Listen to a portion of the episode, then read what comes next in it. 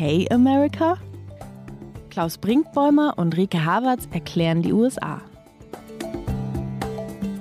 Hallo zu Okay America, dem transatlantischen Podcast von Zeit Online und MDR Aktuell. Ich bin Rike Havertz, US-Korrespondentin von Zeit Online in Washington, D.C. Und ich bin Klaus Brinkbäumer, Programmdirektor des Mitteldeutschen Rundfunks in Leipzig. Rike, Corona zuerst oder gleich zu Joe Biden?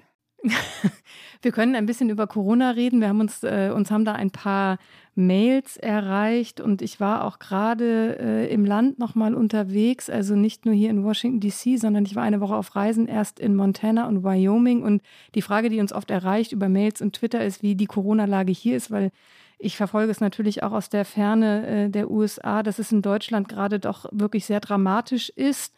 Ich sage erstmal, wie es hier ist und dann kannst du vielleicht ein bisschen die, die die Perspektive aus Berlin und äh, Leipzig und Deutschland mit reinbringen.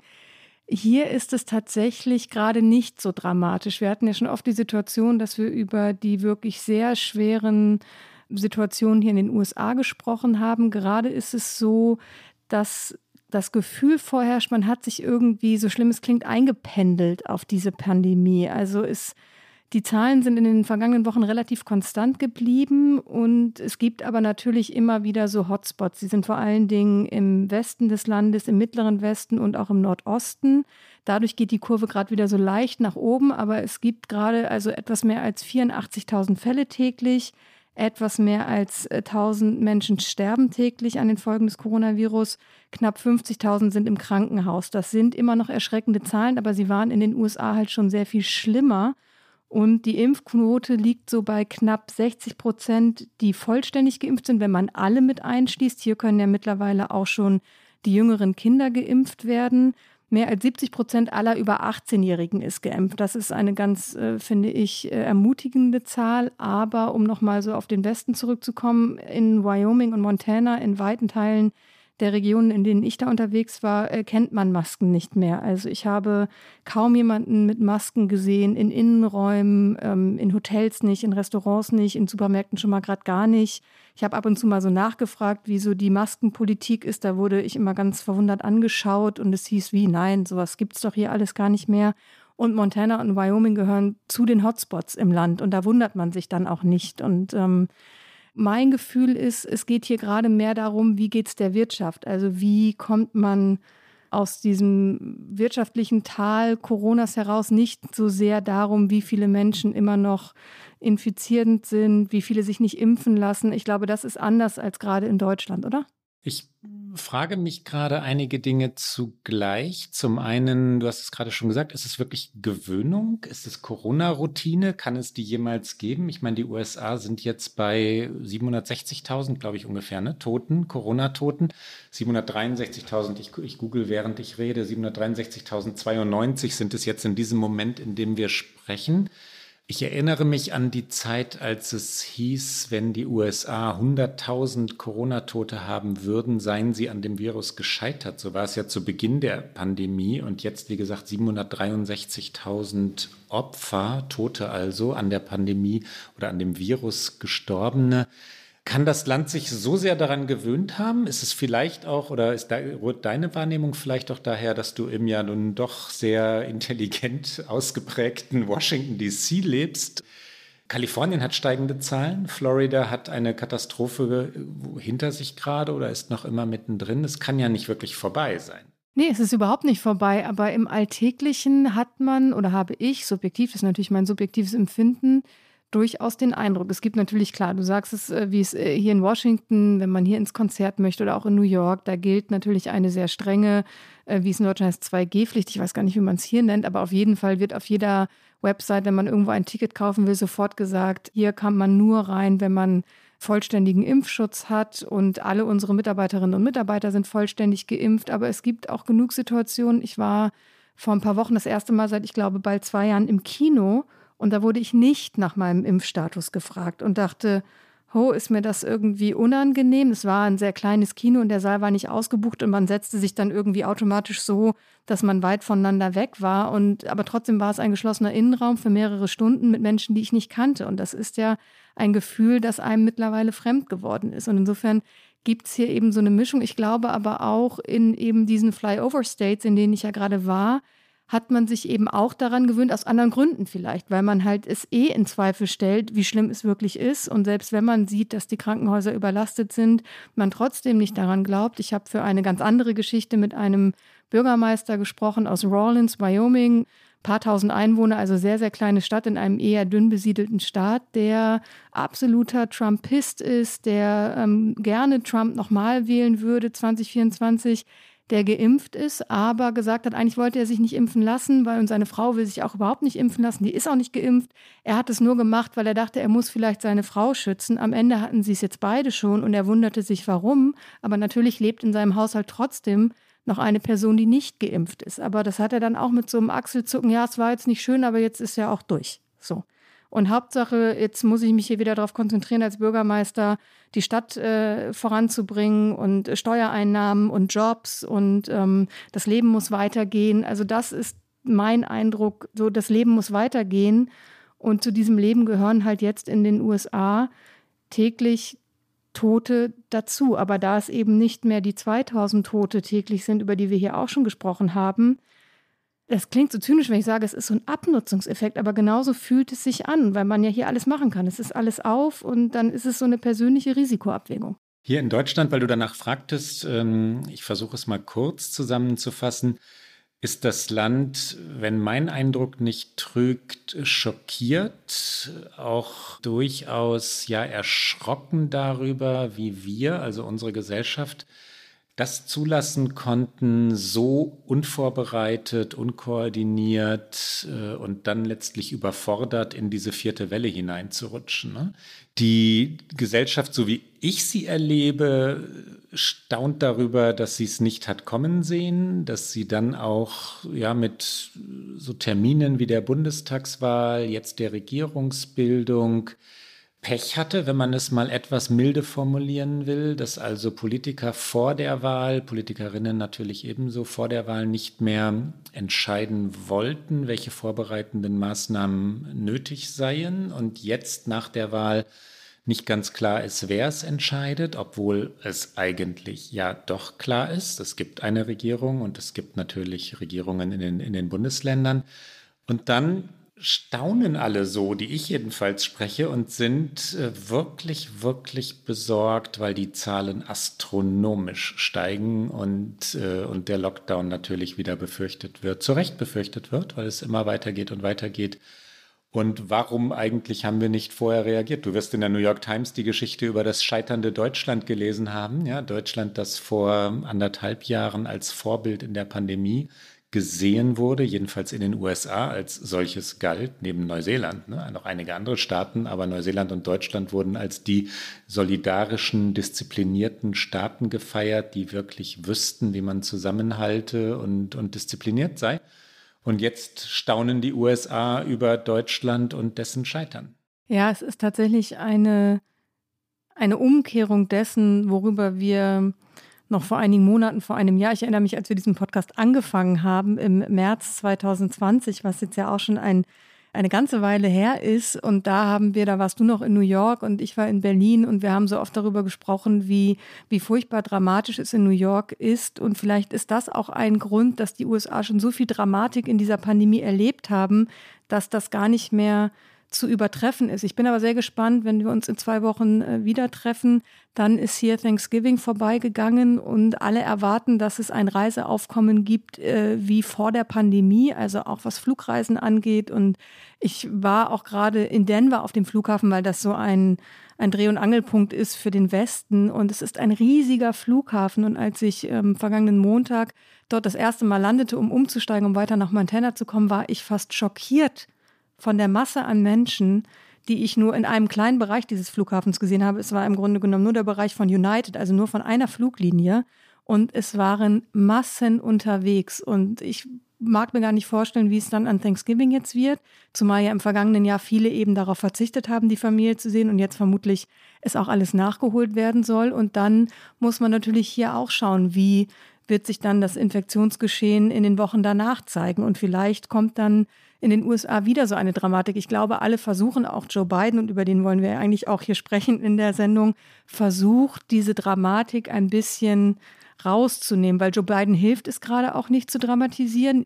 Joe Biden möchte diese Krise eigentlich gerne hinter sich lassen, weil sie ihm jetzt natürlich auch nicht dienlich ist. Sie ist eher hinderlich für seine Umfragewerte, für die Wirtschaft, die er ja wieder ans Laufen bringen will, für sein Wahlversprechen auch eben diese Pandemie besser in den Griff zu bekommen, als es sein Vorgänger Donald Trump getan hat. Vieles davon ist sicherlich auch richtig. Er kann halt auch nicht alleine mit seinen Maßnahmen so eine Pandemie beenden, aber Trotzdem ist es etwas, wo er jetzt nicht mehr Dramatik reinlegt. Er spricht noch oft darüber, wenn es dann die Neuigkeiten gibt, dass jetzt hier auch die jüngeren Kinder geimpft werden können, wie ich gerade schon erwähnt habe, oder wenn es neue Richtlinien gibt von der obersten Gesundheitsbehörde, dann stellt er sich gerne noch mal hin und spricht darüber, um einfach auch eine Handlungsfähigkeit zu zeigen. Und er ruft zum Impfen auf, er ruft auch zum Boostern auf, aber ansonsten ist er auch gerade mit anderen Themen beschäftigt, die ihn und seine Präsidentschaft auch einfach mehr tangieren. Das muss man schon auch sagen. In der politischen Blase der USA ist Corona nur noch im Zusammenhang mit Wirtschaft, würde ich sagen, ein Top-Thema. Wir haben ein eigentliches Thema heute. Das ist zwar Joe Biden, aber ganz speziell Joe Bidens Außenpolitik, die neue Außenpolitik der USA und was man jetzt nach knapp einem Jahr der Regierung Biden schon gelernt hat, was wir analysieren können.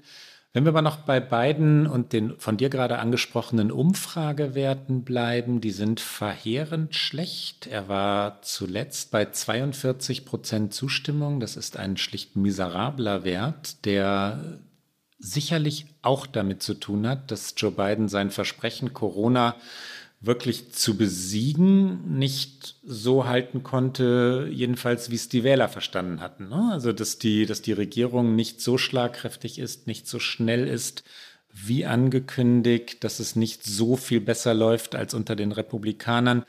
Man könnte etwas sarkastisch oder, oder realistisch ist es, glaube ich, eher sagen, na, das hat aber eben auch mit den Republikanern zu tun. Deren Wähler und Wählerinnen lassen sich halt nicht impfen. Also nicht alles ist Bidens Verschulden. Es geht aber nicht so richtig voran. Eine Inflation kommt hinzu, die die USA überraschend erwischt hat. Die Teuerungsrate ist enorm und das dämpft natürlich die von dir schon mehrfach angesprochene wirtschaftliche Entwicklung. Die Werte sind nicht toll. Joe Biden muss fürchten, dass die Demokraten bei den Midterm Elections, also den Kongresswahlen des kommenden Jahres, richtig zur Seite geräumt werden und zwei krachende Niederlagen erleiden. Wollen wir zur Außenpolitik kommen? Machen wir. Ich bringe noch kurz zwei kleine Anekdoten ein. Einmal zu, der einmal zu, der Inflation, auch eine Situation aus Montana, wirklich in einem Kaff, dessen Namen ich nicht mal mehr weiß. Ich habe da nur gehalten, weil ich tanken musste. Und es war wirklich eine sehr kleine, keine von diesen Riesentankstellen, auch nichts, wo irgendwelche Trucks halten konnten, wirklich so eine kleine Dorftankstelle. Und ich äh, hielt an, um zu tanken. Und in meinem Rücken sah ich, dass ein Mann mit einem Pickup-Truck auch an der Zapfsäule war. Ich sah ihn aber nicht, weil ich auf meine eigene Zapfsäule guckte. Und auf einmal hörte ich hinter mir nur ein, und Gott sei Dank sind wir ein deutscher Podcast, deswegen kann ich es jetzt auch so aussprechen. Jesus fucking Christ. Und ich habe mich richtig erschrocken, weil es so laut war und drehte mich um. Und dann guckte er mich an und sagte, oh Gott, es tut mir leid. Er hatte sich nur aufgeregt, als er sah, wie viel er bezahlen musste für Benzin. Also das war für mich so, wahnsinnig sinnbildlich dafür, was natürlich die Amerikaner eben in ihrem täglichen Leben auch davon spüren, von der von dir angesprochenen Inflation und was sie bewegt und was für sie natürlich auch wahlentscheidende Gründe sein werden. Also wie viel muss ich ausgeben für Benzin, für Lebensmittel, für Miete, für alles Mögliche. Und das war so die eine Situation. Und die andere Situation, wieder sehr staatstragend, in dieser Woche hat Joe Biden sein ähm, überparteiliches Infrastrukturgesetz unterschrieben und zwar mit einer wahnsinnig feierlichen, pompösen, großen Zeremonie auf dem South Lawn des White Houses, also draußen, damit eben auch genug Menschen Platz haben. Und alle waren da. Chuck Schumer, Nancy Pelosi, Joe Manchin, Kirsten Sinema. Und du. Und ich war da und viele andere Journalistinnen und Journalisten auch. Und man merkte richtig die Erleichterung von Joe Biden, das jetzt so vollziehen zu können, weil das natürlich auch eins seiner A, zentralen Wahlversprechen war, B, aber vor allen Dingen auch enormes Geld in die Gemeinden und Kommunen spülen wird über die kommenden Jahre und er natürlich hofft, dass es diesen Effekt noch bis zu den Midterms im kommenden November spürbar auch macht, dass er etwas tut, dass diese Regierung etwas für die Amerikanerinnen und Amerikaner tut, dass er Jobs schafft, auch für Menschen ohne Universitätsabschluss. Das ist eins einer ganz großen Dinge, die er immer sagt, mit diesem Gesetzespaket verbunden, dass es nicht nur Jobs sind, die einen Uni-Abschluss erfordern. Und es waren auch im Publikum viele Bürgermeister aus Amerika, unter anderem auch de Blasio aus New York, was sehr lustig war, weil dem lief ich halb in die Arme, als ich versuchte, aus dem Weißen Haus dann wieder herauszukommen. Und als Journalist muss man sich immer auschecken mit so einer Zugangskarte. Und er war offensichtlich leicht verloren und lief dann mit äh, mir und der geschätzten Kollegin vom Handelsblatt, Annette Meiritz, raus Richtung Ausgang und meinte, wo, wo gehen Sie denn hin? Wir so, na ja, da ist Lafayette Square. Und er so, oh, ich komme einfach mal mit, wahnsinnig nett, wahnsinnig unprätentiös. Und als wir dann an einer Tür ankamen, fragte der Security-Mensch ähm, Mayor de Blasio, ob er eine Zugangskarte hätte. Und er so, äh, nein, ich habe keine Zugangskarte. Und wir so, mh, mm, wir haben eine Zugangskarte, wir sind auch unwichtig. Er ist die Berühmtheit. Und dann sagte er, ich bin der Bürgermeister von New York. Und dann wurde sich wortreich entschuldigt und dann wurde er in irgendeinen anderen Gang geführt. Aber es war so lustig, weil uns wurde halt so zugenickt, ja, ja, ihr könnt durchgehen. Und de Blasio wurde im Weißen Haus dann kurz aufgehalten. Das nur eine wirklich äh, ganz kleine Seitenanekdote, aber es war im Grunde genommen so, so Zugänge kriegt man ja hier sehr selten, weil man dann doch immer, man ist zwar da, aber dann ist man weit weg und abgeschottet und die Presse darf nur in einen kleinen Bereich und er lief uns da einfach so kurz über den Weg und das war sehr nett. Aber vor allen Dingen auch bei ihm merkte man diese gelöste Stimmung und dass das natürlich beiden jetzt helfen würde, auch in den Umfragen und mit den Midterms und ähm, da waren Gewerkschaftsmitglieder, die im Publikum Richtung Stimmung gemacht haben. Und sowas hat man lange nicht erlebt aus diesem Weißen Haus und von dieser Regierung in den vergangenen Wochen. Wir diskutieren ja hier manchmal sehr vergnügt über Sprache. Sagt man Seitenanekdote auf Deutsch? Wahrscheinlich nicht. wahrscheinlich sagt man das nicht mal auf Englisch. Ich habe es wahrscheinlich einfach gerade erfunden. Side Story oder wo, wo, woher? Ja, genau. Woher kam es? Seitenanekdote. Ich äh, notiere es in meinem Tagebuch und habe ein, Wort, hab ein Wort von dir gelernt, Rike. Die Frage, ob dieses Infrastrukturpaket oder Gesetz, das es ja nun ist, die Demokraten wirklich retten wird, also als das fulminante Vorhaben verstanden werden wird, das Biden darin sieht, ja, ähm, ist eine ganz entscheidende vor, der, vor den Midterm Elections. Gelingt den Demokraten, diese Erzählung. Ja, wir haben ein historisches Gesetz durchgebracht. Das ist das, was Biden sagt, ähm, dass die Welt verändern wird, dass Amerika verändern wird. Wenn Historiker der einst zurückblicken werden, werden sie diesen Moment als entscheidend begreifen. Das ist ein Biden-Zitat.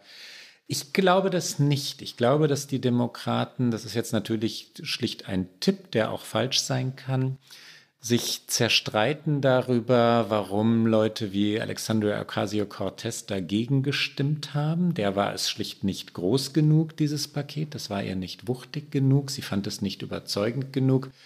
Warum andere wiederum andere Prioritäten setzen. Ich glaube, dass sie in, in, diesem einen Jahr, das sie haben, äh, nicht die Wucht finden werden, auch nicht wirklich überzeugen können, weil dann schon Dinge fertig sind, ja, weil das Leben sich nicht verändert haben wird in Amerika. Also ich bin sehr, sehr skeptisch, dass es den Effekt haben wird. Und die Republikaner sind ja längst dabei, von einem zerstrittenen Weißen Haus zu reden, in dem Kamala Harris und Joe Biden sich nicht verstünden von einem sowieso ja senilen Joe Biden, das ist die, das Narrativ seit, seit Amtsantritt Bidens, von Geldverschwendung, Steuergeld, das schlicht zum Fenster herausgeworfen würde. Ich bin gespannt. Hast du einen Tipp? Ich glaube, die Republikaner sind auf dem Siegeszug und äh, ahnen das jetzt schon. Historisch ist das ja leider fast immer so, dass in den Midterm Elections nach einer Präsidentschaftswahl die Opposition dann eher gestärkt hervorgeht. Und all das, was du gerade beschrieben hast, habe ich in vor allen Dingen Wyoming, auch in Montana, aber Wyoming ist noch sehr viel äh, dominanter, konservativ, habe ich das sehr, sehr viel gehört. Also auch diese Erzählungen über Joe Biden. Ich glaube auch, dass es sehr schwer wird. Vieles davon wird wirklich davon abhängen, wie sich die wirtschaftliche Lage entwickelt, wie sich auch die Pandemielage entwickelt. Und nicht alles davon ist eben in Bidens Hand. Und deswegen wird das sehr eng, aber wir werden sicherlich noch einige Folgen darüber reden werden in Zukunft. Ich nehme das schwer an. Die Außenpolitik, ja? Unbedingt. Fang mal an. Nach den Seitenanekdoten kommen wir zu Joe Bidens Außenpolitik, Amerikas Außenpolitik. Wir beginnen mit Xi Jinping, einem Gipfel nämlich, den die USA gewünscht hatten. Es war eine Bitte Joe Bidens, weil sich das Verhältnis zwischen den USA und China verschlechtert hatte man kann schon auch sagen, auf dramatische Weise verschlechtert hatte in den vergangenen Monaten, hatte Biden darum gebeten. Es war in Pandemiezeiten, ist das auch an dieser Stelle so ein virtueller Gipfel. Was ist dabei herausgekommen? Nicht besonders viel. Also es gibt keine Breaking News. Es gab nichts, womit die USA am Morgen nach diesem Gipfel, er fand nämlich am späten Abend statt, damit dann in äh, Peking Xi Jinping schon aufgestanden war. Es war nicht so mit die Amerikanerinnen und Amerikaner in den Morgen gingen und dachten, es hat eine wirkliche Veränderung in diesem Verhältnis gegeben. Biden hat, so heißt es, sich besorgt über den Umgang mit den Uiguren geäußert, die Unterdrückung der Demokratiebewegung in Hongkong angesprochen, das Vorgehen Chinas in Tibet und überhaupt auch äh, über Taiwan gesprochen. Also es gibt ja sehr viele Punkte, in denen Biden sagt, da muss, äh, was er immer sagt, der Kampf der Systeme und Demokratieverständnis, diese Dinge hat er alle an, angesprochen. Er hat angeblich auch deutlich gemacht, und ich zitiere jetzt einen äh, Senior White House Official, so heißt es immer, dass die amerikanischen Arbeitnehmer und Industrien vor den unfairen Handels- und Wirtschaftspraktiken der Volksrepublik China geschützt werden müssen. Also er hat wohl deutliche Worte gefunden, aber eben auch nur das. Und Chinas Präsident hat gesagt, beide Seiten müssten konstruktiv mit ihren Differenzen umgehen, um zu verhindern, dass die Beziehungen vom Kurs abkommen und außer Kontrolle geraten. Also man war sehr förmlich freundlich miteinander, ohne die Kritik auszusparen, aber es gab jetzt auch weder offene Angriffe noch offene Versöhnungsgesten, so würde ich es mal zusammenfassen. Lass uns doch in die ersten Minuten dieses Gipfels hineinhören. Es sind Höflichkeitsfloskeln, es ist die Versicherung, wie wichtig es ist, dass dieses Treffen zustande kommt. Wir müssen es, glaube ich, nicht wörtlich übersetzen, das erschließt sich von selbst. Hier kommen Joe Biden und Xi Jinping. Good evening to everyone here in the United States and good morning to you, Mr. President in Beijing. 是我们第一次以视频的方式会晤。Good to see you, Mr. President, and your colleagues. It's the first time for us to meet virtually. Although it's not as good as a face to face meeting, I'm very happy to see my old friend. As I've said before, it seems to me our responsibility as leaders of China and the United States is to ensure that the competition between our countries does not veer into conflict, whether intended or unintended. Just simple, straightforward competition. Wenn wir kurz äh, markante ja, Momente der Bidenschen Außenpolitik benennen oder nochmal noch mal einmal erwähnen wollen, er hat Afghanistan geräumt und verlassen, überstürzt verlassen, man kann auch sagen fluchtartig verlassen, was als Niederlage gewertet wird, in den USA als Blamage gesehen wird. Er hat Frankreich gekränkt durch einen U-Boot-Deal, den er mit Australien geschlossen hat. Er hat dadurch ein Geschäft, das die Franzosen mit Australien längst verabredet hatten, sabotiert. Das waren zwei markante Punkte der außenpolitischen, ja, kann man Agenda sagen? Es gibt es eine Agenda, eine beiden Doktrinen, wie man es immer so schön sagt. Ähm, hat er eine wirkliche außenpolitische Strategie? Meine Antwort darauf wäre, ich finde nein, weil es ist so ein bisschen für mich ein Bauchladenprinzip. Er hat so ein bisschen was von allem dabei. Also er hat natürlich äh, nach der Übernahme der Präsidentschaft von Donald Trump extrem die Bedeutung von internationalen Beziehungen betont und wie wichtig eben Bündnisse sind und eben auch multilaterale Bündnisse, alles das, was eben auch vor allen Dingen europäische Bündnispartner auf NATO- und EU-Ebene gerne hören. Er hat aber natürlich gleichzeitig, und du hast sie gerade angesprochen, die Fälle, auch durchaus, wenn im Ton auch anders, die America First Politik von Donald Trump weitergeführt. Und das war schon immer so, dass Amerika natürlich seine strategischen Interessen zuallererst wahrgenommen und gesehen hat. Und äh, er will halt irgendwie beides sein. Er will zurück am Tisch sein. Auch das ein Zitat, was wir hier schon häufiger genannt haben. Aber gleichzeitig zieht er die Dinge halt auch durch, von denen er glaubt, dass sie richtig sind. Dann hat er den Systemkampf mit China ausgerufen. Also da gibt er sich als der Retter der Demokratie, ich formuliere es ein bisschen überspitzt. Da will er dann auch beim Klimaschutz ganz vorne mitspielen und möchte, dass die Amerikaner da ein globales Bündnis anführen. Und Vieles davon ist irgendwie ehrenhaft, vieles davon ist aber auch sehr schief gelaufen, wie wir schon äh, besprochen haben. Und deswegen würde ich sagen, ich sehe sie noch nicht klar und ich sehe zum Beispiel auch nicht, wo ist eigentlich sein Außenminister, also welches Profil hat Anthony Blinken zum Beispiel. Vielleicht siehst du ihn mehr als ich, weil er eben mehr im Außen agiert als hier im Inneren. Aber insofern finde ich, nach einem Jahr muss man aus internationaler Perspektive, würde ich sagen, eher enttäuschend Bilanz ziehen um jetzt auch wirklich mal was zu sagen, was nicht so ein sowohl als auch ist. Ja, ich teile die Einschätzung. Die Frage, ob es eigentlich irgendeinen Effekt hat, wenn, wenn man alles so ein bisschen macht, betrifft ja nicht nur amerikanische Präsidenten, das betrifft Konzerne, bisweilen übrigens auch Medienunternehmen ja auch. Ähm, Anne-Marie Slaughter, die CEO von New America, das ist einer dieser sogenannten Thinktanks, Denkfabriken sagt man auf Deutsch, hat geschrieben, das war in einem Essay in der New York Times, wenn alle etwas kriegen, kriegt niemand mehr etwas. Und das ist ja das, was wir, was wir gerade diskutieren. Ja, wenn man einerseits in die Abkommen, die internationalen zurückkehrt, dann in, an, an anderer Stelle wieder sehr, sehr hart Realpolitik macht. Ich bin jetzt bei Afghanistan, dann verrät man ja durchaus die eigenen Prinzipien, die man an der ersten Stelle aber wiederum vertreten hat. Ist Biden also einer, der idealistische Außenpolitik macht? Ist er einer, der Werte vertritt? Ja, es wirkt so, wenn er China gegenüber für die Demokratie an und für sich eintritt und sagt, es, wir seien in einem Wettstreit der Systeme und es gehe darum, die Demokratie als solche, also die Demokratie als Institution, als die überlegene Staatsform zu etablieren, zu stärken, zu beweisen, dass die Demokratie im 21. Jahrhundert jene Staatsform ist, die die Welt retten könne. So verhält er sich dann wieder an anderen Stellen nicht. Welche Agenda also? Ich würde sagen, er huscht hin und her, er kann sich letztlich nicht entscheiden und eine klare amerikanische Außenpolitik existiert nicht mehr.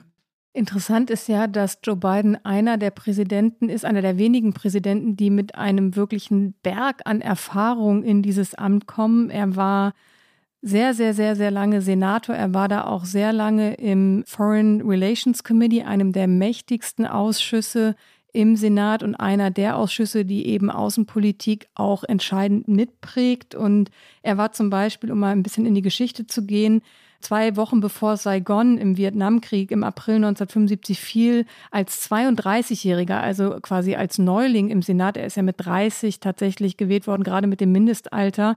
Da gehörte Joe Biden zu den Senatoren, die zu einem streng geheimen Meeting über die Krise in Vietnam ins Weiße Haus gerufen wurden. Und obwohl er eben noch so jung war, übermittelte Biden, so ist es in einer Kolumne nachzulesen von Roland Evans und Robert Novak, die wiederum die Washington Post in den letzten Monaten einmal zitiert hat, hat er wohl offensichtlich General Ford, dem Präsidenten, sehr klar übermittelt, die Lage in Vietnam sei hoffnungslos und die Vereinigten Staaten sollten sich so schnell wie möglich zurückziehen. Das ist ja durchaus eine Parallele, die wir jetzt in Afghanistan auch beobachten konnten. Der Rückzug und Abzug um jeden Preis und auch in einer durchaus zu infragestellenden Geschwindigkeit. Den Golfkrieg von 1991, also den Krieg des alten George Bush, also des ersten Präsidenten Bush, lehnte Joe Biden zunächst ab. Dann unterstützte er ihn doch und sagte, ich glaube, ich wurde eines Besseren belehrt, als dieser Krieg aus amerikanischer Sicht gewonnen wurde, auch wenn Saddam Hussein nicht abgesetzt wurde. Als es zum Krieg in Jugoslawien kam, war Biden einer der, ja doch, man kann sagen, lautesten Senatoren, aggressivsten Senatoren, die für eine amerikanische Intervention argumentierten. 2000, also im Jahr 2000, saß er im Senate Foreign Relations Committee und war für den Angriff, den erneuten Angriff auf den Irak. Auch nach 9-11, also nach dem 11. September, stimmte er für den Patriot Act, also die sehr, sehr scharfen Sicherheitsgesetze George W. Bushs, also des jüngeren Bush. Und äh, die Frage, das haben viele damals getan in Amerika. In Amerika die Frage also, ob der Terroranschlag alles, alles, alles rechtfertige, auch an Überwachung, an natürlich Vergeltungsmaßnahmen, wurde von Joe Biden jedenfalls bejaht. Aber wie du richtig sagst, ich glaube, das muss man einmal in den Kontext setzen. Direkt nach 9-11 war, glaube ich, eine überparteiliche Einigkeit in den USA wie nie und auch ja wenige Wochen international eine große Solidarität. Und unter diesem Patriot Act konnte Bush dann tatsächlich auch mit großen Mehrheiten alle möglichen Dinge durchsetzen, die man rückblickend natürlich für, für irrsinnig heilt. Auch also was, was hier die Bürger an Überwachungen über sich haben ergehen lassen. Ähm, Guantanamo fiel ja auch unter diesen Patriot Act. Aber ja, Joe Biden gehörte dazu. Die Frage stellt sich, wenn wir das so in der Geschichte zurückgucken, ist Joe Biden ein Kriegspräsident, obwohl er aus Afghanistan abgezogen ist? Also was für Prioritäten hat er gerade in, in diesen Fragen? Hast du darauf eine Antwort? Weil ich finde, so wie man es jetzt gerade, also auch in dieser Vorbereitung auf die Sendung, dachte ich, ach ja, stimmt, das war ja auch und das war auch und das war auch und er hat ja eben einfach 30 äh, Jahre Record. Und die kann man sich ja einfach anschauen, diese Abstimmungsverhalten, die Aussagen, die Reden. Und nicht vieles davon geht mit dem zusammen, was er jetzt als Präsident tut, anderes wiederum schon. Es ist, finde ich, so ein ambivalentes Bild. Ich glaube, an der Stelle, also um auf deine Frage zu antworten, ist er ein Kriegspräsident muss man ihm den, ich komme jetzt nur auf den amerikanischen Begriff, Benefit of the Doubt geben. Wie heißt das? Im Zweifel für den Angeklagten ist was anderes. Ähm, Die Unschulds, nee, warte mal, Unschuldsvermutung ist es auch nicht. Benefit of the Doubt. Wir geben ihm Benefit of the Doubt und äh, meinen damit, als Präsident hat er einen Krieg beendet. Auf demütigende Weise, nicht sehr gut vorbereitet. Das haben wir in zwei Folgen unseres Podcasts analysiert. Ähm, das war überstürzt, das war auch fahrlässig gegenüber vielen, vielen Menschen, die den USA in Afghanistan geholfen hatten. Aber er hat diesen Krieg beendet und gesagt, er will diese endlosen Kriege Amerikas nicht mehr. Und wir müssen natürlich Zeitebenen und auch Positionen Bidens auseinanderhalten. Das, was wir gerade zitiert haben, also 9-11 oder die beiden Irakkriege, das war vor seiner Präsidentschaft und das war als Senator, das war in anderen Rollen. Und der Präsident Biden sagt heute, daraus habe er gelernt. Ja, er habe gelernt, weniger aggressiv Außenpolitik zu betreiben. Er wolle Kriege nicht beginnen, sondern beenden. Benefit of the Doubt heißt, bis zum Beweis des Gegenteils sollte man ihm an der Stelle glauben. Wir sind ja kritisch genug mit diesem Präsidenten, aber bisher hat er keinen Krieg begonnen. Ne? Das stimmt, das war auch eine sehr überspitzt formulierte Frage von mir. An dieser Stelle würde ich gerne schon ein Mini zwischen Get Out einwerfen. Und zwar gibt es ein sehr allumfassendes Projekt von dem Journalisten Jeremy Scahill, der für The Intercept aufgeschrieben hat, The Empire Politician. Und es ist quasi eine Akte Biden und zwar nur zu seiner Außenpolitik in seiner gesamten Karriere als Berufspolitiker. Und Scale hat dazu auch viele Interviews gegeben und wir hören mal rein, was er sagt. Er fasst ein bisschen zusammen, was wir aus unterschiedlichen Perspektiven gerade beleuchtet hat. Er sagt, also er, Joe Biden, hat schon so viele unterschiedliche Positionen zu so vielen unterschiedlichen Themen gehabt, dass ich mich frage, ob er überhaupt selbst weiß, was er denkt. Er kann dir an einem Tag etwas erzählen, was er wirklich glaubt, und am nächsten Tag das Gegenteil tun, weil er einen anderen Deal geschlossen hat, über den man erst in einigen Jahren etwas hören wird. Er ist ein Empire-Politiker. Kriegsfragen interessieren ihn nicht auf einer moralischen Ebene, sondern inwieweit ist Amerikas Glaubwürdigkeit, Sicherheit und Prestige beeinflusst. We have never had a president with a longer paper trail than Joe Biden. He's taken so many different positions on the same issues so many times throughout his career that I sometimes wonder if Biden even knows anymore what he actually thinks about a particular issue.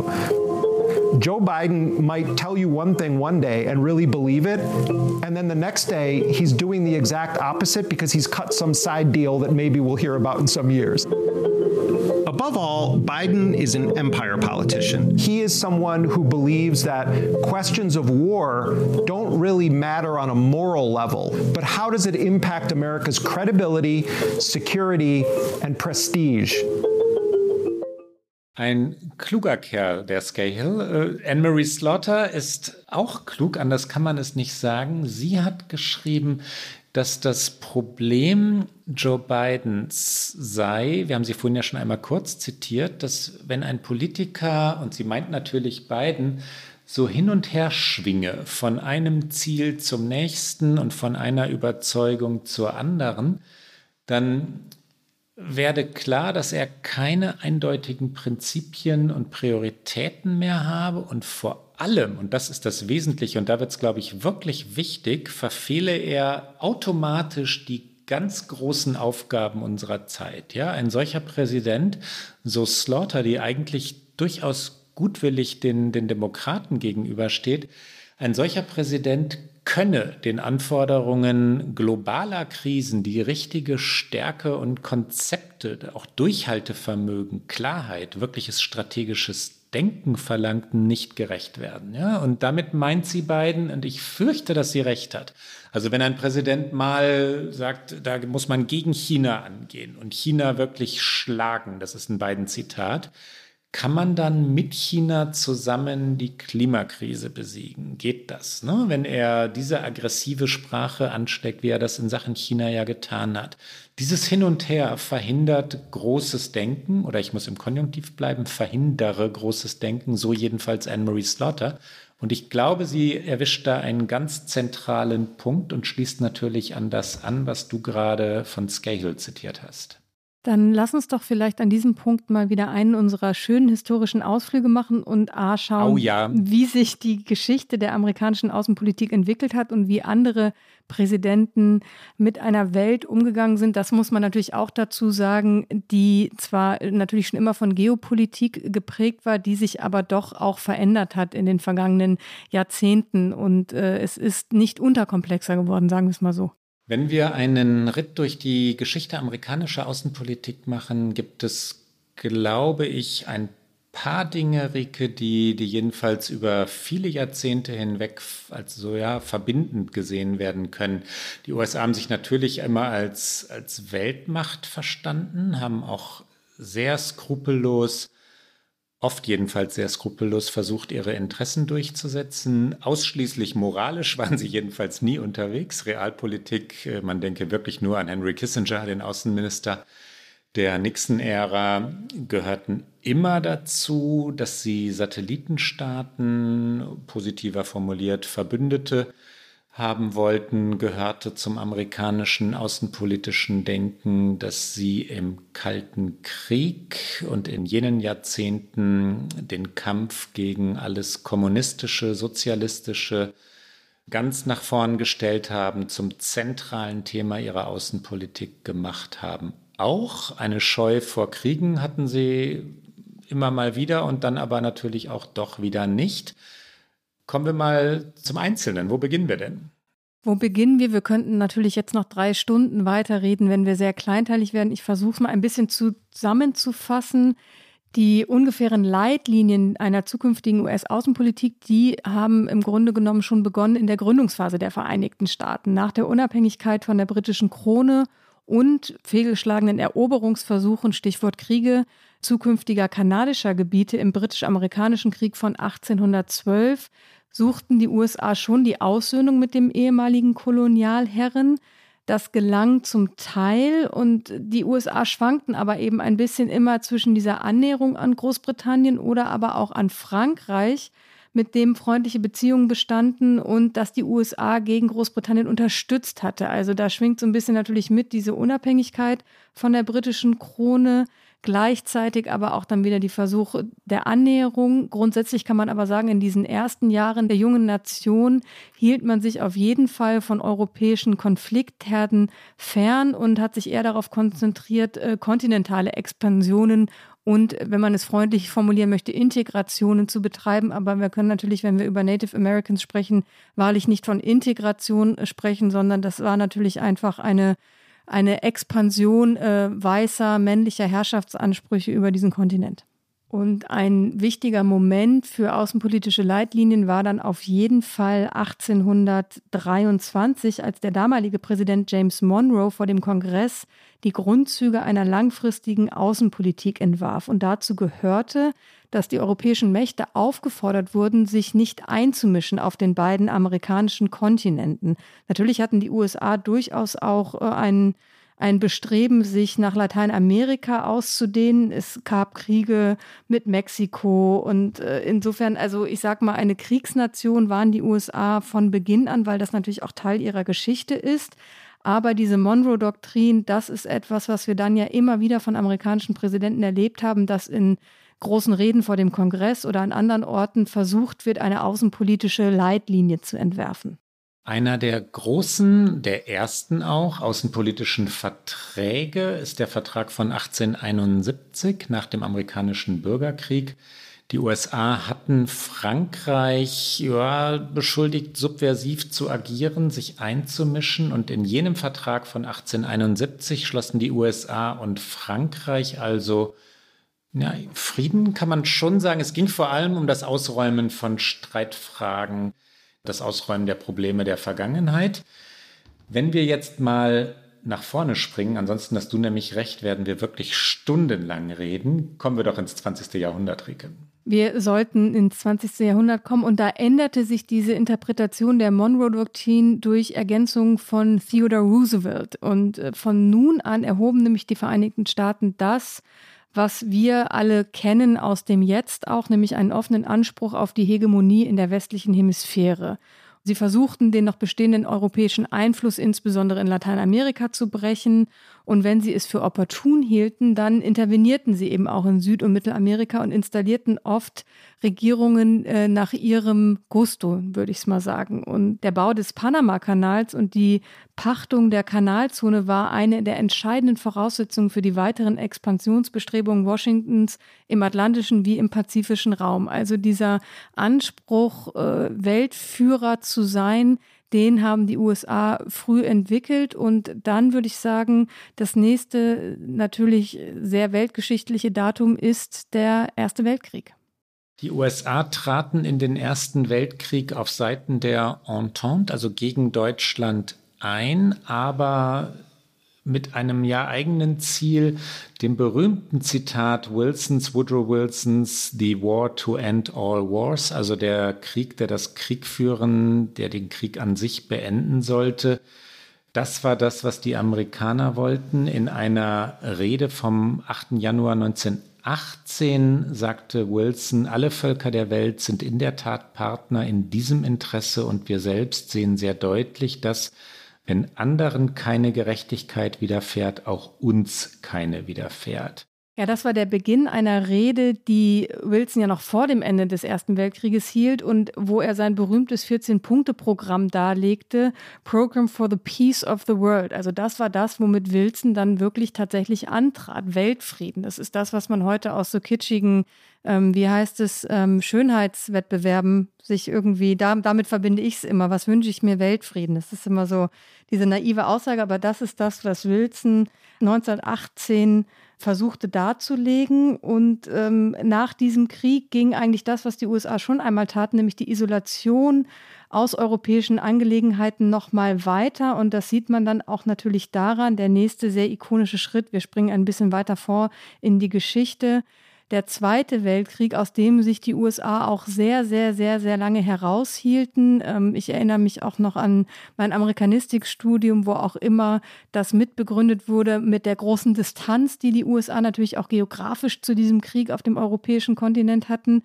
und äh, Franklin D. Roosevelt das einfach auch nicht riskieren wollte. Er hatte ja Anfang der 30er Jahre, worüber wir schon oft gesprochen haben, den New Deal in Gang gebracht. Er hatte die USA wieder einigermaßen äh, aus einer Krise herausgeführt, die wirklich massiv war. Und natürlich bedeutet ein Kriegseintritt immer ein erhebliches natürlich Risiko, was die Truppe angeht, aber auch ein wahnsinniges wirtschaftliches Aufkommen. Und Franklin D. Roosevelt scheute all das, aber konnte dann irgendwann nicht mehr anders, als nämlich die Japaner Pearl Harbor angriffen. Die berühmte Rede Roosevelts vom 8. Dezember 1941 erklärte der amerikanischen Nation in nur rund fünf Minuten, länger war diese Rede nicht, den Kriegseintritt. Äh, Roosevelt sagte, wir wurden angegriffen von einem Land, mit dem wir Frieden hatten. Der Angriff hat uns schwer geschadet. Viele Leben wurden verloren.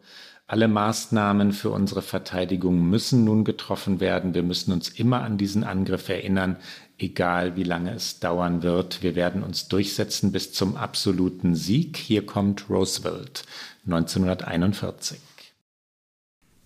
Mr. Vice President, Mr. Speaker, members of the Senate, of the House of Representatives, Yesterday, December 7th, 1941, a date which will live in infamy. The United States of America was suddenly and deliberately attacked by naval and air forces of the Empire of Japan. The United States was at peace with that nation and at the solicitation of Japan was still in conversation with its government and its emperor looking toward the maintenance of peace in the Pacific. The attack yesterday on the Hawaiian Islands has caused severe damage to American naval and military forces. I regret to tell you that very many American lives have been lost. In addition, American ships have been reported torpedoed on the high seas between San Francisco and Honolulu. As Commander-in-Chief of the Army and Navy, I have directed that all measures be taken for our defense, but always will our whole nation remember the character of the onslaught against us.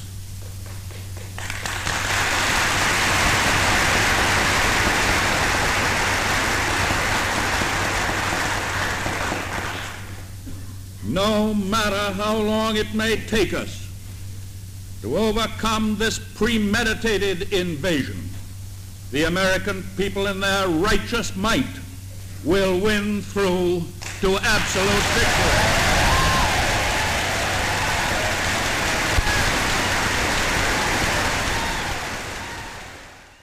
Nach dem Zweiten Weltkrieg hatten sich die Sowjetunion und die USA als die großen Siegermächte etabliert und der Kalte Krieg nahm seinen Lauf, führte ja zum Koreakrieg, zum Vietnamkrieg, ähm, langsam, langsam zur Öffnung der Chinas, also zum Aufstieg Chinas auch, aber zunächst hieß Kalter Krieg natürlich Sowjetunion gegen USA. Das atomare Zeitalter begann, das sogenannte Gleichgewicht des Schreckens wurde zum politischen Prinzip. Rüsteten die einen auf, mussten die anderen gegenhalten, auch aufrüsten, die NATO gegen den Warschauer Pakt. Ich bin damit aufgewachsen. Das war das politische ja, Gebilde, außenpolitisch jetzt natürlich betrachtet, meiner, meiner Kindheit. Und die Furcht vor einem Atomkrieg war real. Das ist bei mir natürlich ein bisschen anders, weil ich, äh, ihr habt das zwar auch noch erlebt, aber 91 war ich elf. Insofern hat das für mich nicht den ganz prägenden Eindruck einer Kindheitserinnerung. Also mich prägt schon 91, weil daran kann ich mich erinnern, aber an die Jahre davor und eben, dass das so lange andauerte, diese Pattsituation, woran ich mich erinnern kann, ist diese, äh, also frühkindlich diese Konkurrenz im Sport, weil ich habe immer mit meinem Vater sehr viel Sport geschaut und ähm, das war für mich irgendwie so, absurd, warum immer so sehr hingewiesen wurde auf diese Konkurrenz zwischen eben den USA und der Sowjetunion. Und äh, damit verbinde ich es vor allen Dingen in so ganz frühen Kindheitserinnerungen. Und das ist aber ja auch für die amerikanische Seite immer enorm von Bedeutung gewesen, eben dann auch im Sport da die Oberhand zu haben. Ist jetzt vielleicht nicht der wichtigste, noch so ein kleiner äh, Seiten, nee, was habe ich gesagt? Noch so eine kleine Seitenanekdote von mir. Seitenanekdote ist das Wort dieser Sendung und ich habe gerade äh, mich ein bisschen älter gemacht, als ich bin. Ich bin zwar mit diesen kalten Kriegsbildern und dieser Konfrontation mit Russland und der Furcht vor einem tatsächlichen Atomkrieg und so aufgewachsen, aber in unserer Rolle rückwärts hier sollten wir zumindest nicht an, an der Kuba-Krise vorbei, am Vietnamkrieg vorbei. Ähm, und das war dann doch vor meiner Kindheit, ja. Äh, Vietnam. Wir hören vielleicht einmal hinein, was, was Nixon gesagt hat. Nixon bei seiner Amtseinführung 1969. Wir streben eine offene Welt an, eine Welt, in der kein Volk, egal ob groß oder klein, in wütender Isolation lebt. Hier kommt Nixon. We seek an open world. A world in which no people, great or small, will live in angry isolation. Das war ja von Nixon vor allen Dingen auch ein Versuch, äh, mit China wieder in einen Austausch zu kommen. Und er ist dann ja tatsächlich auch auf Einladung äh, nach China gereist. Und das war ein historisches Treffen.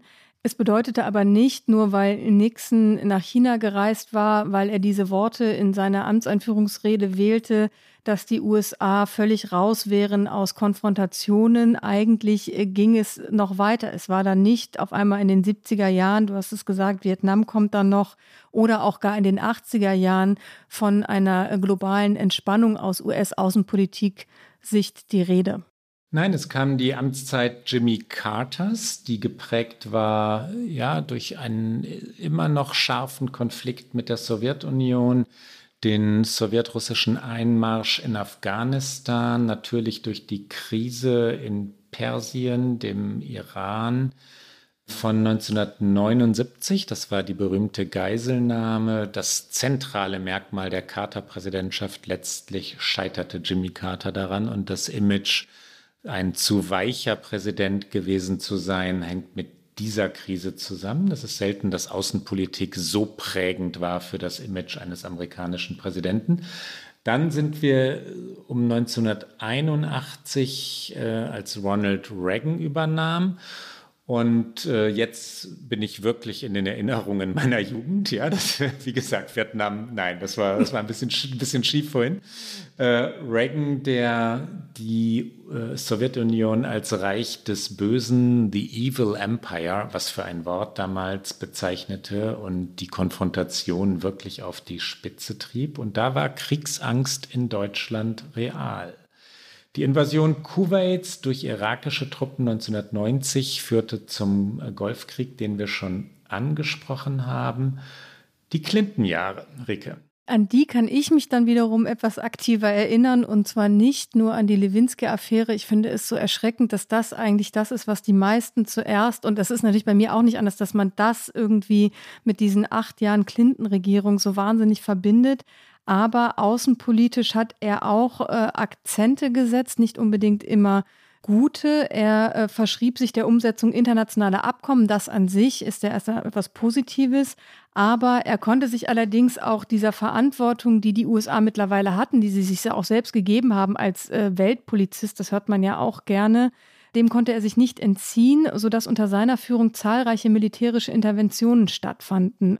Und das erste größere Nation-Building-Experiment in Somalia, das scheiterte. Es scheiterte auf dramatischste Weise. Clinton ließ auch den Sudan und den Irak bombardieren, aber ich glaube, Somalia ist das, womit man tatsächlich Clintons Präsidentschaft in der Außenpolitik sehr verbindet. Es war eine UN-Mission, es gab eine eine Schlacht um Mogadischu 1993, die spektakulär scheiterte für die USA. Clinton zog alle Truppen zurück. Es war eigentlich eine UN-Hilfsmission, um auch den großen Hunger im Land zu beenden.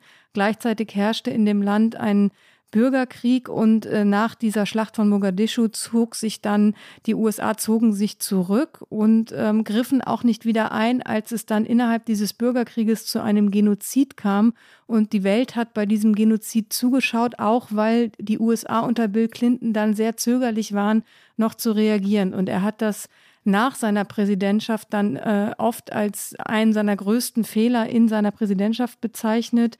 Und wir hören einmal rein in ein Interview von 2014 mit Bill Clinton, als er sagt, wir hätten ein Drittel der Menschen retten können, wenn wir früher gehandelt hätten. 300.000 Menschen hätten gerettet werden können. Das hat mich dauerhaft beeinflusst. Also er hat tatsächlich im Nachgang immer wieder eingeräumt, wie sehr ihn diese außenpolitische Entscheidung einfach bewegt hat und auch äh, verändert und nicht losgelassen hat, weil Schätzungen zufolge zwischen 750.000 und einer Million Menschen bei diesem Genozid gestorben sind. Hier kommt einmal Bill Clinton. Rwanda, where if we'd gone in sooner, I think, I believe we could have saved at least a third of the lives that were lost. Remember, they died in a hurry. You know, 90 days machetes. Take it, back then, we didn't have a real presence in Africa. We didn't have the ability to, it would have taken a while to mobilize and go there. But if we just, you know, been 10,000 of a global contingent of 20 and fanned out, we probably could have saved 300,000 of those people's lives. it had an enduring impact on me. Wir schreiten voran. Die Jahre George W. Bushs beginnen. Angesprochen haben wir Bush vorhin schon. Ich möchte mal kurz auf ein Gedankenspiel eingehen, was jetzt rund um den, um den Gipfel von Glasgow, den Klimagipfel, ähm, so hier oder dort angestoßen, angestupst, angetippt wurde. Was wäre eigentlich mit der Welt passiert? In welcher Welt würden wir heute leben, wenn der Supreme Court der USA äh, nicht für George Bush, sondern für Al Gore entschieden hätte? Wir wissen noch, wie knapp es damals war. Der Supreme Court hat die Entscheidung getroffen, dass in Florida Stimmen nicht mehr ausgezählt werden durften, die mutmaßlich Florida zugunsten von äh, Al Gore entschieden hätten, also den Wahlkampf in Florida für Al Gore entschieden hätten. Dazu kam es nicht. Bush wurde Präsident. Ja, wenn wir mal zurückdenken und uns vor allem daran erinnern, dass in den 90er Jahren bekannt war, dass die Klimakrise real war, dass sie von den USA zur Kenntnis genommen, also wirklich auch bestätigt worden war und dass dann in den USA das Leugnen der Klimakrise richtig ja, systematisch betrieben wurde aus rein wirtschaftlichen Interessen, natürlich vor allem der Ölindustrie in Texas, von Texas ausgehend, nicht nur von dort ausgehend, aber ganz zentral von dort. Boah, was für eine verpasste Chance, ja? Al Gore ist derjenige, der den berühmten Film und das Buch dazu, An Inconvenient Truth, eine unbequeme Wahrheit, ähm, geschrieben und gedreht hat. Und Klimapolitik unter Gore hätte die Welt tatsächlich um Jahrzehnte früher in diese Richtung, auf der wir heute eigentlich längst unterwegs sein sollten, bewegen können. Ich will es auch nicht träumerisch formulieren. Auch Gore hätte sich wahrscheinlich irgendwann realpolitisch verhalten müssen. Er wäre an die Grenzen seines Idealismus gestoßen. Stattdessen bekamen wir Bush. Der 11. September passierte. Bush marschierte in den Irak ein oder ließ die USA in den Irak einmarschieren, die nun nichts mit dem 11. September zu tun gehabt hatten und veränderte die Welt. Ja, die Begriffe George Bushs und natürlich seiner Leute, Donald Rumsfeld vor allem oder Dick Cheney, Vizepräsident Cheney, waren die Achse des Bösen. Wer nicht für uns ist, ist gegen uns. Aber dieses Achse des Bösen, das war das, was die Welt dominierte und diese Terminologie rechtfertigte Folter, rechtfertigte Zuspitzung, Konfrontation, die Spaltung des Nahen und Mittleren Ostens und letztlich äh, entstanden daraus natürlich Staaten oder wurden daraus Staaten wie der heutige Irak, später Libyen, Syrien, die dysfunktional waren. Die Welt müsste eine andere sein und dass sie die ist, in der wir heute leben, hat viel mit den USA zu tun, Rike. Ja, jetzt könnten wir eine Sonderfolge zum Supreme Court einschieben. Das machen wir bestimmt. Bitte ja. ähm, aber über die Rolle des Supreme Court in diesem von den Gründern, Vätern der Nation erdachten politischen Systems, von dem ich mich frage, ob es nicht im 21. Jahrhundert tatsächlich eine an seine Grenzen gekommen ist. Aber das ist wiederum eine neue Folge. Aber du hast natürlich recht, dieses Was wäre wenn gewesen ist ein Spiel, das im Bezug auf Al Gore und George W. Bush ein sehr bitteres ist. Natürlich ist, wie du gesagt hast, da wäre auch mit Al Gore kein, kein kompletter Idealist an die Macht gekommen, der das hätte so durchsetzen können. Die USA sind in ihrem Kern und in ihrer Breite immer noch sehr konservativ waren sie damals auch. Insofern ist natürlich Realpolitik ein Stichwort.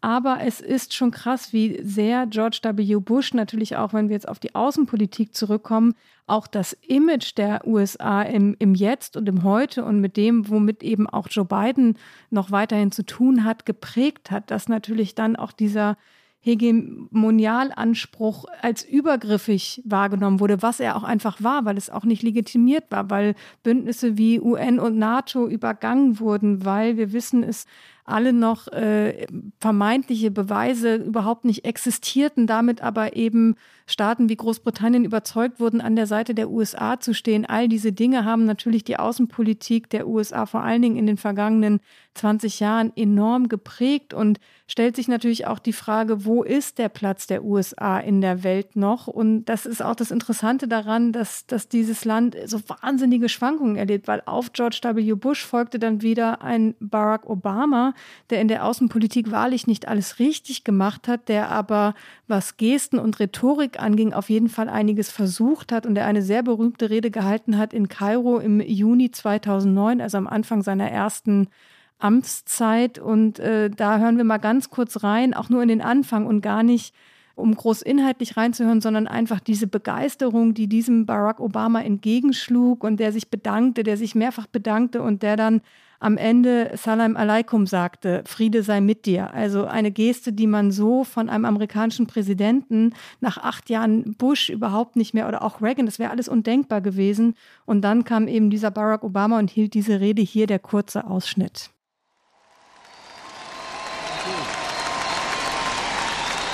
Thank you. Thank you. Shukran. Thank you very much. Thank you very much. Thank you very much. Please. Thank you. Thank you. Thank you so much. Good afternoon. I am honored to be in the timeless city of Cairo and to be hosted by two remarkable institutions. For over a thousand years, Ul has stood as a beacon of Islamic learning. And for over a century, Cairo University has been a source of Egypt's advancement. And together, you represent the harmony between tradition and progress. I'm grateful for your hospitality and the hospitality of the people of Egypt. And I'm also proud to carry with me the goodwill of the American people and a greeting of peace from Muslim communities in my country. Assalamu alaikum.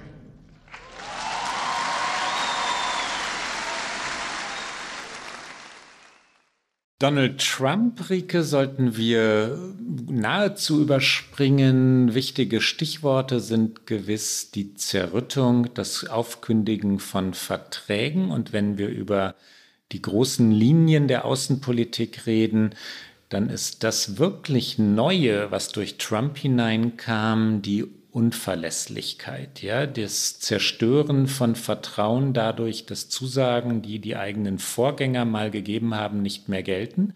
Also das Aussteigen aus Verträgen, das Kündigen von Abkommen, das ähm, Verlassen von Bündnissen, die Geringschätzung von Freundschaften, die über Jahrzehnte oder manchmal ja auch Jahrhunderte gewachsen waren, das wieder zu korrigieren, ist nahezu unmöglich und das ist für mich das zentrale Merkmal amerikanischer Außenpolitik von heute. Wir hatten das schon ein, zwei Mal in unserem Podcast, das ist an dieser Stelle aber wichtig.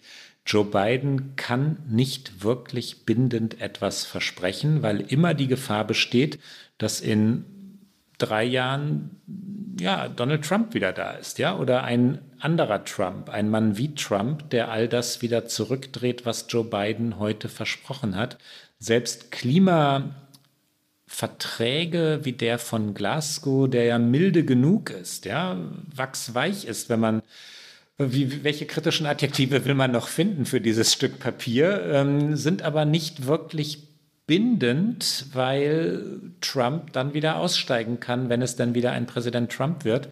Oder egal wer es sein wird, die Republikaner jedenfalls, wenn sie das Weiße Haus erobern ähm, werden, dann wieder sagen, den Klimawandel gäbe es nicht. Ne? Und damit kommen wir vielleicht ein bisschen abschließend zu einem Problem, das nicht nur die amerikanische Außenpolitik hat, sondern aus meiner Sicht die weltweite Außenpolitik, dass eben die Welt von heute nach einer neuen Führung, nach neuem Denken verlangt.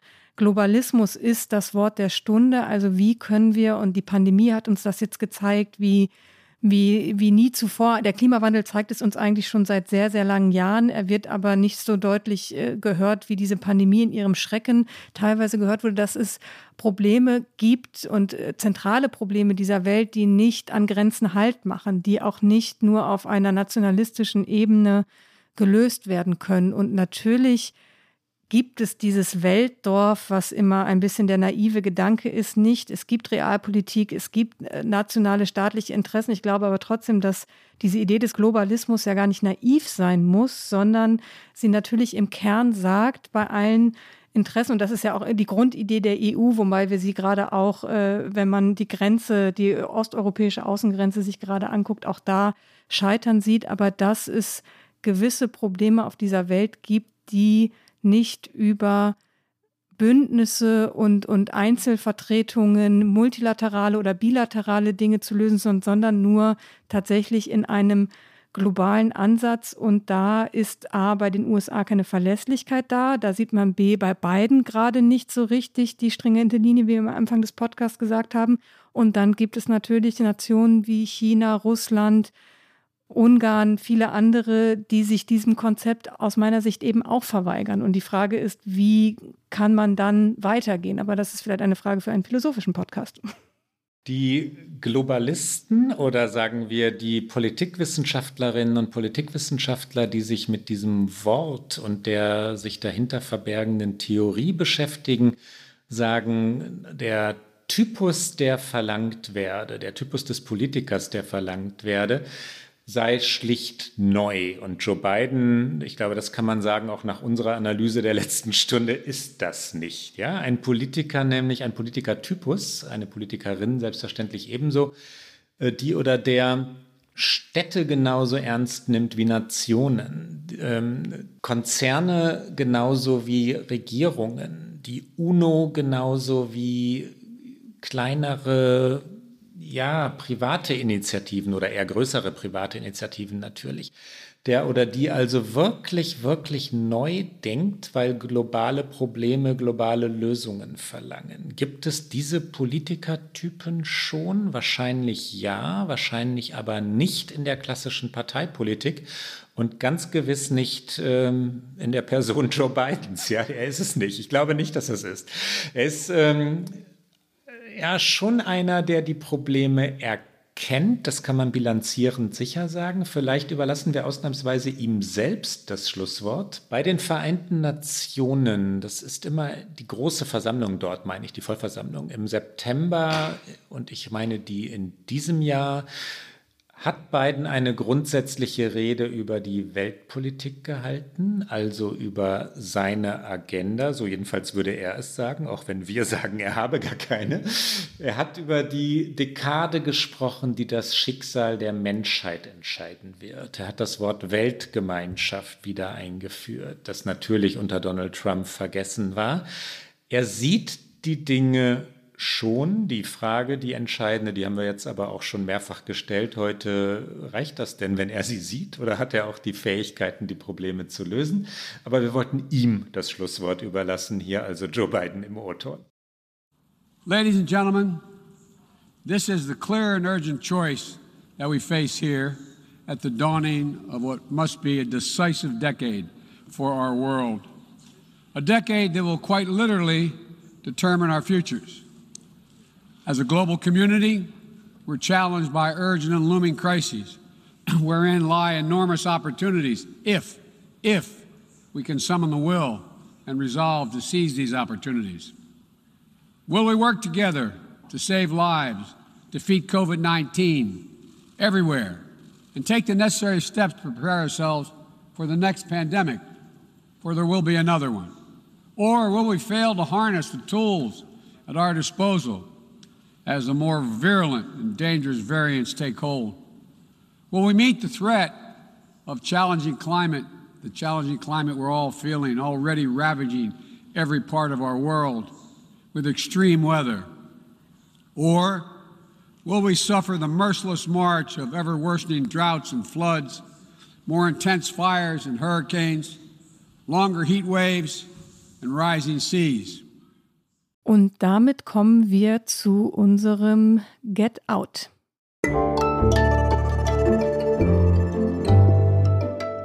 Get Out. Klaus, was ist dein Get Out für diese Folge? Ich mache ja manchmal, wenn ich mir nicht so ganz sicher bin oder mich nicht entscheiden konnte oder wenn mich zu vieles beglückt hat, zwei Get-Outs. Diesmal mache ich eins für, für wirkliche Spezialisten, man könnte auch sagen für Freaks wie mich. Wenn man Eishockey-Liebhaber ist, und ich weiß, dass es davon nicht so wahnsinnig viele gibt, dann sollte man, wenn man in Deutschland lebt, ähm, NHL, also nhl.com com slash und dann den Spitznamen oder den Kurznamen seines Lieblingsteams, sagen wir mal Rangers, eingeben. Dann ist man NHL.com Rangers, dann ist man bei den New York Rangers und dort auf die Rubrik Videos gucken und dann kann man sich drei, vier, fünf Minuten lange Kurzfilme des schönsten Spiels der Welt angucken, Rike. Und ich habe gestern eines dieser, dieser Spiele der Rangers äh, gesehen, wo es in sieben Shootout-Runden, also Penalty-Runden gegen New Jersey ging ehe dann Chris Kreider für den Sieg der Rangers sorgte. Und äh, ich empfehle also für, für Liebhaber das, aber für die etwas, etwas breitere Öffentlichkeit unter unserem hochgeschätzten Publikum Succession Staffel 4. Wir haben von Succession hier schon geredet, einer grandiosen Serie über die Medienwelt, angelehnt an die Murdoch-Familie. Es läuft bei Sky in den USA bei HBO, aber in Deutschland kann man es über Sky finden. Das Erbe der Familie Roy, die beiden Brüder dort, die Schwester. Es ist ein, es ist ein Drama, ein großes, großes Familienepos. Und jetzt aber, Rike, kommst du, dein Get Out. Mein Get Out ist ein Tipp für eine App, die vermutlich die meisten Hörerinnen und Hörer schon haben oder kennen. Und zwar ist es die New York Times Cooking App. Natürlich kann man auch auf der Seite von oh. der New York Times äh, die Cooking Rubrik. Rubrik ich finde, ich liebe Cooking Rubrik. kann man natürlich auch die, die Kochecke, heißt es, glaube ich, im, im Brigitte-Jargon, kann man auch Nein, auf der New York Cooking, Times. Cooking Rubric. ähm, auf der New York Times Homepage finden. Und da hier Thanksgiving nächste Woche ist, möchte ich zwei Rezepte tatsächlich empfehlen, die man in dieser äh, Cooking-App finden kann. Und zwar eher Beilagen. Ich finde aber ja, bei Thanksgiving sind die Beilagen eigentlich viel besser als der Turkey. Also ich bräuchte den Turkey gar nicht. Und ähm, wir haben viel über den äh, Klimawandel gesprochen. Insofern muss vielleicht auch gar nicht auf jedem Thanksgiving-Tisch ein Turkey stehen. Also meine zwei Rezepttipps sind einmal Rosenkohl aus dem Ofen mit Granatapfelkernen und Walnüssen. Letztes Jahr schon erfolgreich ausprobiert. Und dann noch, ich würde sagen, fast ein Hauptgericht, auch wenn es als Beilage firmiert. Süßkartoffelauflauf im Original natürlich nur mit Marshmallows gratiniert. Ich werde sehnsüchtig, Rike, wenn ich äh, deine Rezepte höre. Und äh, Thanksgiving-Sehnsucht, New York-Sehnsucht, Amerika-Sehnsucht habe ich sowieso. Aber das war es für heute bei OK America. Sie, liebe Hörerinnen und Hörer, hören uns alle zwei Wochen donnerstags auf Zeit Online, auf mdr.de, in der ARD-Audiothek und auf allen guten Podcast-Kanälen. Und die nächste Sendung hören Sie am 2. Dezember. Wenn Sie uns schreiben wollen, erreichen Sie uns wie gewohnt unter okamerica.zeit.de. Bis dann. Bis bald.